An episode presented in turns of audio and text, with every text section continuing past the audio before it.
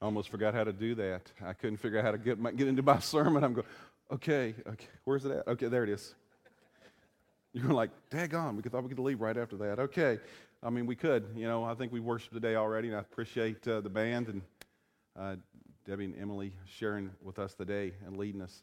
We're starting a whole new series today. Um, back uh, when we planned this, and we realized that summer is always kind of a hit and miss time for folks. They're kind of in and out. Some of you guys have already maybe already been on vacation. You're getting ready to go going somewhere, you know, in July, August, whatever. But so we try to do something in the summer that has some cohesiveness, but at the same time, you wouldn't have to necessarily um, remember last week to get something out of this week if you weren't here for some reason. So because of that, I always try to find passages of Scripture that are cohesive. And so this summer, we're going to be looking at a passage of Scripture that, uh, that really is um, a key to the Christian life and that's in Galatians 5, chapter, uh, chapter 5, verses 22 through 23. Uh, and, and, it says this it says, But when the Holy Spirit controls our lives, He will produce this kind of fruit in us love, joy, peace, patience, kindness, goodness, faithfulness, gentleness, and self control. What we're going to be talking about in this series, and I could talk about a, different, lot of different things, is how this relates to our relationships.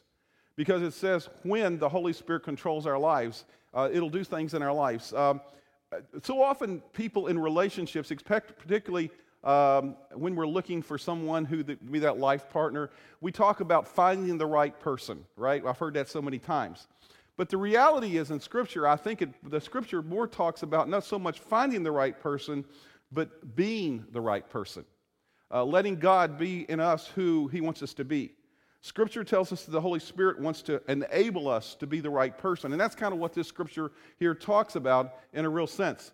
Uh, one of my good friends, Carl uh, Fig, he, he's my accountability partner. At the bottom of every one of his emails, he tags a Leo Tolstoy uh, uh quote, which says this It says, Everyone thinks of changing the world, but no one thinks of changing himself.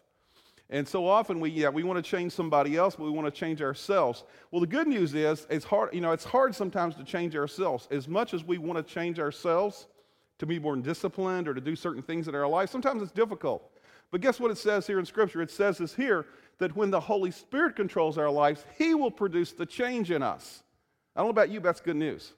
It means I don't, I'm, not have to, I'm not empowered to do it myself, but God wants to empower in my life some things that's going to happen in our life. So we're going to be talking about these fruits of the Spirit and how they work in our life. And we're going to define what they are and how they work in regards to relationships over the next nine weeks. And so each week we'll take one of the fruits of the Spirit. Guess which we're starting with today? We're going to do them in order. Love. I mean, you know, love is, is, is something, you know, if you're going to talk about developing. Um, relationships, going to talk about healthy relationships, you got to start with love, and in a sense, the secret of love. Uh, I, I, know um, a lot of times we don't know what love acts like. We are confused about love because love sometimes goes from exciting to uh, exhausting to expired, all with the same person. And we wonder how that works. You know, how can you have this, this exciting time with somebody that love, and then it becomes exhausting and then becomes no longer real? So, what does that happen? The, what makes that happen? Well, we're going to talk about how to develop a kind of love that can last for a lifetime in our marriage, with our kids, uh, with your parents, with friendships. Uh, that's the kind of love I, I, think you and I want to have in our lives. I, I want the kind of love in my life that lasts longer than a two hour movie or a 210 uh, page paperback novel. And that's kind of the love that so often culture talks about. Today we're going to talk about that kind of love and how it can happen in our lives. Now, two simple things we're going to talk about today, two big picture things, and then we're going to talk about some things under that. The first thing is this two simple things that you can do to keep love alive. Number one is we need to define love. Ask what love is. What is love? What is love? Because we have all these different uh, crazy things. You know, we use the same word, love, for a lot of things in the English language. I say I love my wife, Vicky and I love ice cream. Now, I hope that I don't love my wife the same way I love ice cream. And I hope that you don't love people the same way you you say you lose love for all kinds of things. Um, we say all kinds of things like that in America. Same word, but what does the word mean? That's the key. If I'm going to learn uh, have love for a lifetime, I have to make sure I understand what it means. And there's some popular misconceptions out there about love in our culture. Number one is this: uh, one of the popular misconceptions is this: love is only a feeling. Love is a feeling. That's all there is to it. It's an ocean of emotion. It's a quiver in our liver. You know, I've heard those all those phrases before over the years. Um, uh, that's what love is. But love is, is more than a feeling. Yes, it affects our feelings powerfully. But as we look at Scripture today and understand what love is, love is much, much, much, much, much, much, much, much, much more than a feeling. But so often in our culture, we talk about feeling. The second misconception, popular misconception in our culture, is this love is uncontrollable. It's uncontrollable. A lot of people use words like I feel giddy or when, when they're in love, or I'm my head spinning, I'm in love. I'm weak in the knees. It sounds more like you're seasick than in love. But the reality is that's, that's what the words we use to describe. People in love do the craziest things. Uh, uh we've I've heard people say, I fell in love. Like you're going along and you trip. And you just kind of fall into it. Like you had no choice in the matter at all. It just kind of happened to you. And there's a real danger of this misconception because when you say I fell in love, what you're really saying, it wasn't my fault, I had nothing to do with it, um, it just happened. And because of that, it's real easy to what? Fall out of love as well. Kind of works both ways if it's, if it's uncontrollable. So, how do you develop a love that lasts? You have to understand what real love is. Now, God has a different definition of love than what culture does. The Bible says that love is controllable. It says it's controllable. Jesus, matter of fact, commanded that we love each other. You remember that? He said, Love the Lord your God with all your heart, soul, mind, and strength, and love your neighbor as yourself. He commanded us to love. Now, if it was uncontrollable, how can He command us to love? He's saying it's controllable. We get to choose. I have control over who when I love and when I don't love. I get to choose. So let me look at a couple of things just briefly about what God says about love. Number one, God says that love is a choice. In Colossians 3:14, he says, and over all these virtues, do what? Put on love. If you write in your Bible or you highlight things, put underline and highlight, put on love. He says we need to put on love, which binds them all together. He's saying this about love. He's saying, I choose to put it on. That's an action that I take that makes it work in my life. If it were a feeling or just an accident, then God couldn't command it. But He commands an action in our lives. That's the first thing He says. And also, He says that love is a matter of conduct. The Bible says love is a matter of conduct. It's how I act. 1 John 3:18 says, "Let us not love with words or tongue, but with actions and truth."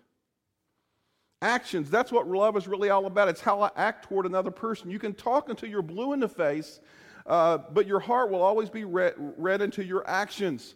You can say, I love you, but if your actions don't show that you love them, people won't believe you. You know that. So you put these things, these two things together that love is a, is a matter, is a, is, is a choice and love is a matter of conduct.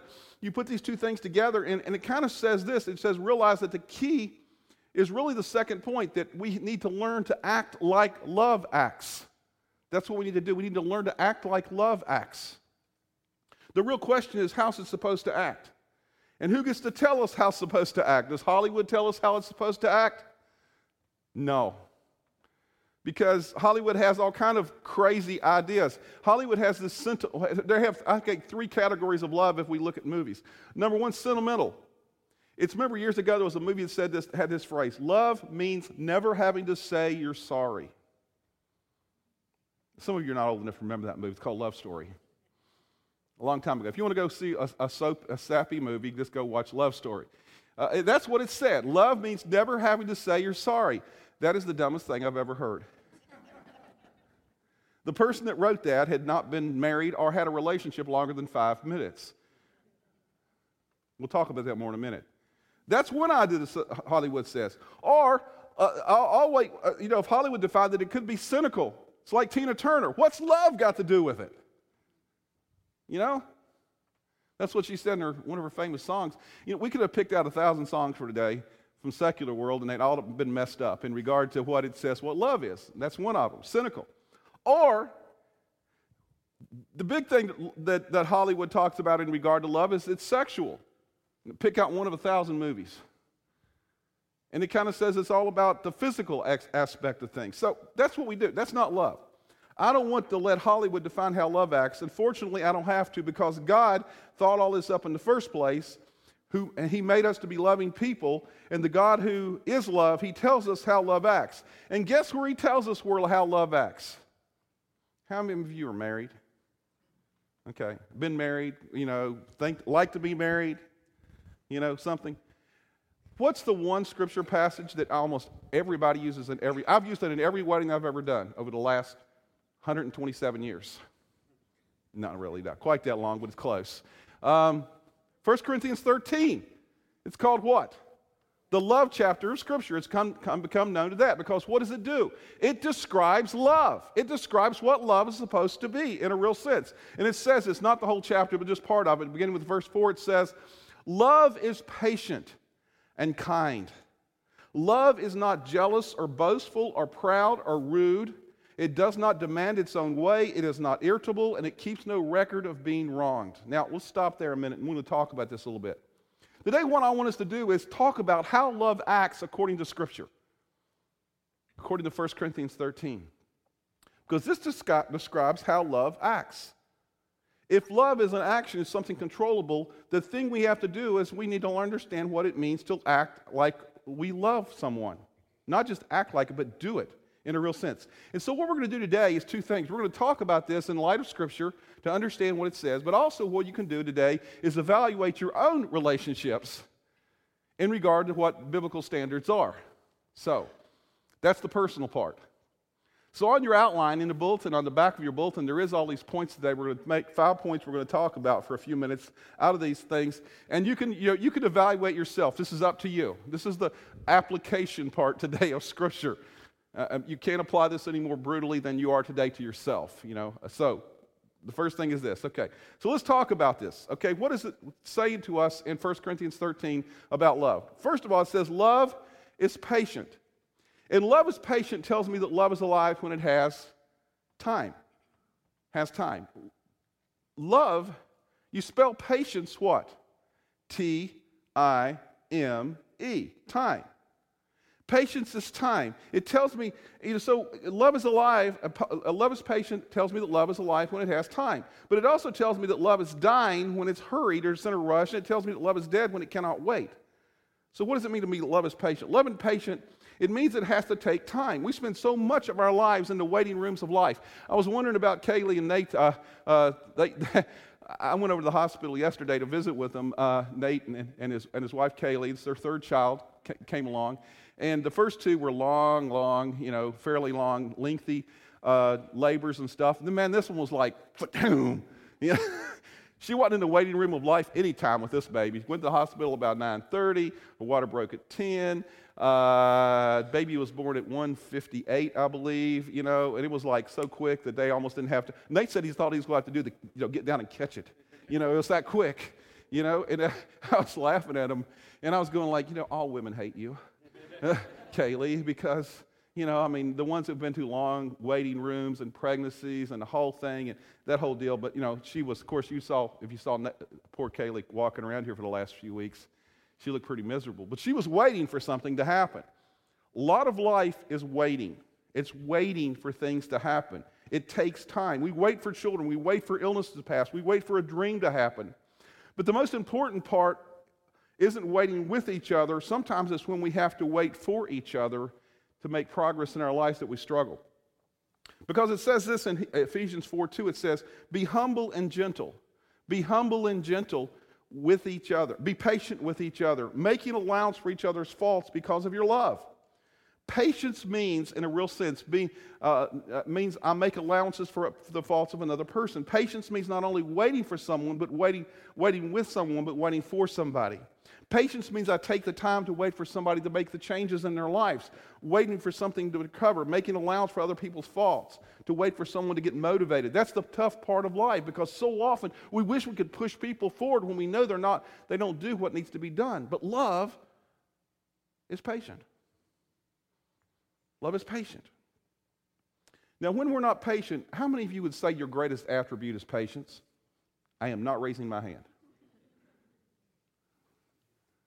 Your greatest attribute is patience. I don't see anybody here that's raising their hand. Why?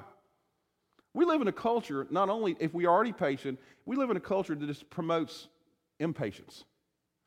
Everything has to be done quickly. But when I think about the importance of being patient, I think about how patient, think about this. How patient is God with us? How patient is God with you? I mean, I don't know about you. This is just me now. I make the same mistakes over and over again. Do you ever find yourself asking God for forgiveness for the same stuff over and over again? And you're going like, God, I know, I know I'm coming to you again with this, but, and then I go on into the same old stuff. That's patience. It took me a while to come to understand what it means to have faith in him, but he patiently kept drawing me in. He patiently waited for me. See, if the God who made the universe can take the time to wait for you and me, then he, we can learn from him to take the time to wait for one another, to make allowances for each other's faults, because that's part of what love is. Love acts, and one of the things it does is it's patient. Love is alive when it has time. Number one. Number two, love is alive when it cares. Love is alive when it cares. It's dying when it forgets, and it's dead when it ignores. You know, the second thing it says in, in 1 Corinthians 13, 4 there, it says, Love is kind. Not always patient, but it's kind. That's a word we use a lot, but what does it mean? What does it mean? What does it mean to be kind? Kindness, I, I was starting to look at this and trying to ask myself the question kindness means the ability to care for each other and the practical details of everyday life. That's what it means. Kindness knows how to ter- take the, the vows that we make, the grand vows that we make, uh, that you make in a wedding ceremony, and turn it into washing dishes and taking out the trash, even if it's not your turn or your responsibility.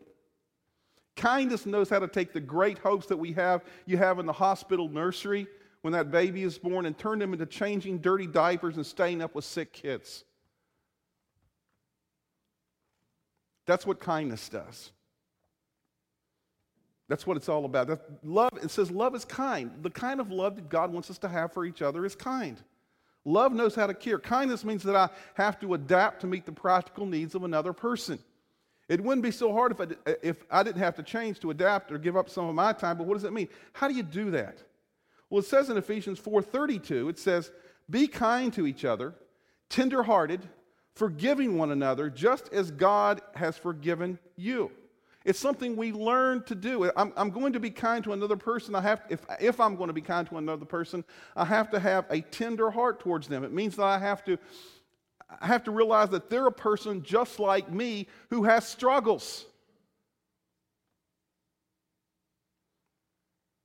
How, have you noticed how easy it is to lose compassion for people who are closest to you? To get angry with people who are closest to you because they seem to let you down? Kindness is, I realize that they have feelings just like me, and kindness means I take time to forgive. God says it's, it's, it's kind to forgive one another just as God has forgiven you. Now, I'm going to, to tell you a great secret here that you probably didn't know. the person that you're married to makes mistakes. Did y'all know that? That wasn't a secret, by the way. That's the, that's the first part. The secret is this the person that you're married to purposely makes mistakes. What? You know why? Because they have a rebellious heart. They have sin in their lives. They are just like you. I'm not pointing at you, Brett. And Brett shook his head, no. and the truth is, we all sin. That is active rebellion against God. And guess what? You're married to somebody who's a sinner. And so not only do they make mistakes that they don't mean to, they make mistakes that they mean to. We're, we not only make mistakes, but purposely rebel, purposely do the wrong thing. And because of that, guess what has to be a part of our lives? Forgiveness. Forgiveness has to be a part of any relationship in love. The only way I can have a relationship of love with God is because He's willing to forgive me. The only way we can have a relationship with each other is by being kind enough to forgive each other. Well, you're thinking, well, they don't deserve forgiveness. Of course they don't. Neither do you. Neither do I. That's why it's kind to forgive. I don't deserve the forgiveness of Jesus Christ, but He forgave me anyway. I found that in the power of being forgiven, I, I learned to forgive another person, to be forgiving. Kindness means I have a tender heart and a forgiving heart toward other people. Love is alive when it cares. Number three, love is alive when it is secure. When it is secure. Love is alive when it is secure. When it has the strength, the foundation of security. When it's, it's dying, when it starts doubting, they, uh, when we're starting going like, why do they do that? And it's dead when it stops trusting. When it stops trusting. And trust is the center of every relationship. 1 Corinthians 13, 4 says, Love does not envy, it does not boast, it is not proud if you had these uh, uh, words, I don't know if we have them on your outline or not, but if you wrote them down or something, and you circle that verse 13, 4, love does not envy, does not boast, it is not proud. Beside these three words, envy, boast, and proud, you can write that equals insecurity. That equals insecurity. The reason I envy is because I'm insecure. Maybe somebody has something better than I have. The reason I boast is because I'm prideful, is because of insecurity in my own life. Security is the number one issue in relationships, it's what makes relationships work. I have to build into my life a new kind of, uh, of security if I'm going to strengthen relationship. If you have any relationship and you add a little, just a little bit of insecurity, you can make it very unhealthy. So you need to ask yourself this question. This is, this is an evaluation question. What am I doing to add insecurity to my relationships? What am I doing to add insecurity into my relationship? Let me tell you some ways you can know you're doing that. Are you hiding, hiding anything from your spouse?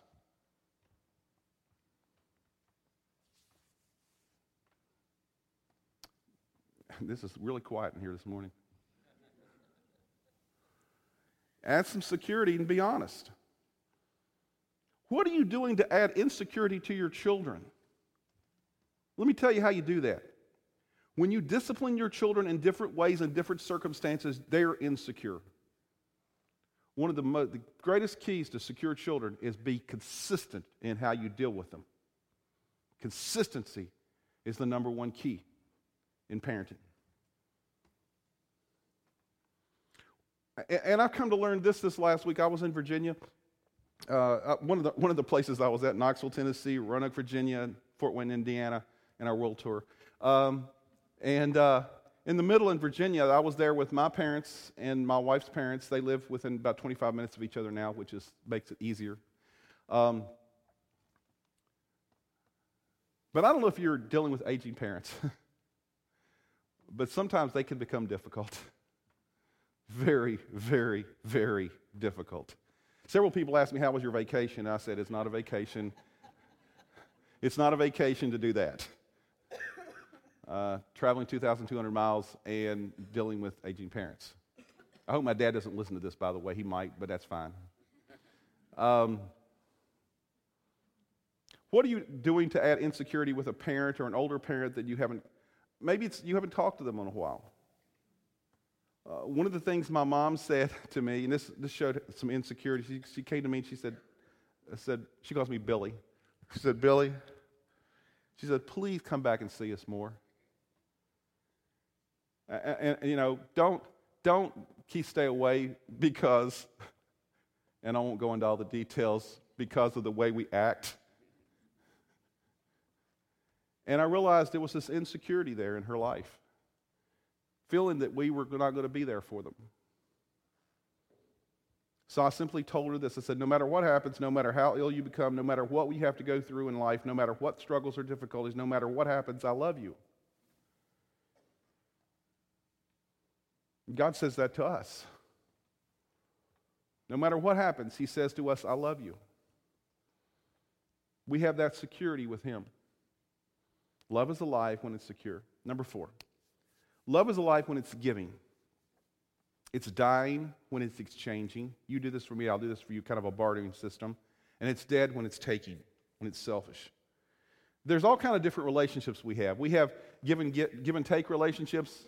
You give, I take. Some people do that. We also have fair exchange relationships. You do this for me, I do that for you. But the best, best relationship that the Bible describes, uh, the most healthy kind of relationships, is a give and give relationships. Talks about that in Scripture when it talks about spouses. It says, Husbands, love your wives like Christ loved the church. Wives, submit to your husbands. It's really the same thing. It's mutual submission. It's both of us giving and giving. See, love is alive when it's giving. We have a real dangerous habit in our society of exchanging love. You scratch my back, I'll scratch yours. It's okay for business to do that, but it doesn't work very well in relationships. I think one of the reasons we have this habit is because the whole concept of romantic love. Now, I'm all for romance, by the way, okay? Don't think I'm not. But the problem with romantic love, or at least the concept at, at the very core of romantic love, is the concept of uh, the idea of exchanging love. You bring me flowers and candy, and I'll have sex with you. I just said that. Yes, in church, okay? but it's kind of like that deal. It's kind of like, you know, we'll exchange something for something. That's not romance. That's, that's just an exchange. And a lot of times, love is a lot more than romance. Many of you have been disappointed in life because you were looking for a love that was going to be romantic and make you feel good all, all the time, and it just didn't work out. You, you were expecting a fairy tale, and it became a grim fairy tale.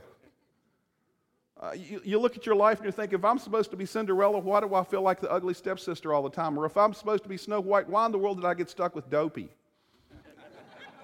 instead of the handsome prince? You know? I love romance, it's great, but that's not all there is to love. It's a part of our lives, but the definition you have to have for love must be a lot broader than that. Much of love isn't romantic, romantic. it's just sacrificial giving. But let me tell you something it's the sacrificial giving that builds romance in your lives. That's what love, romantic love demands constant attention. Real love gives constant attention.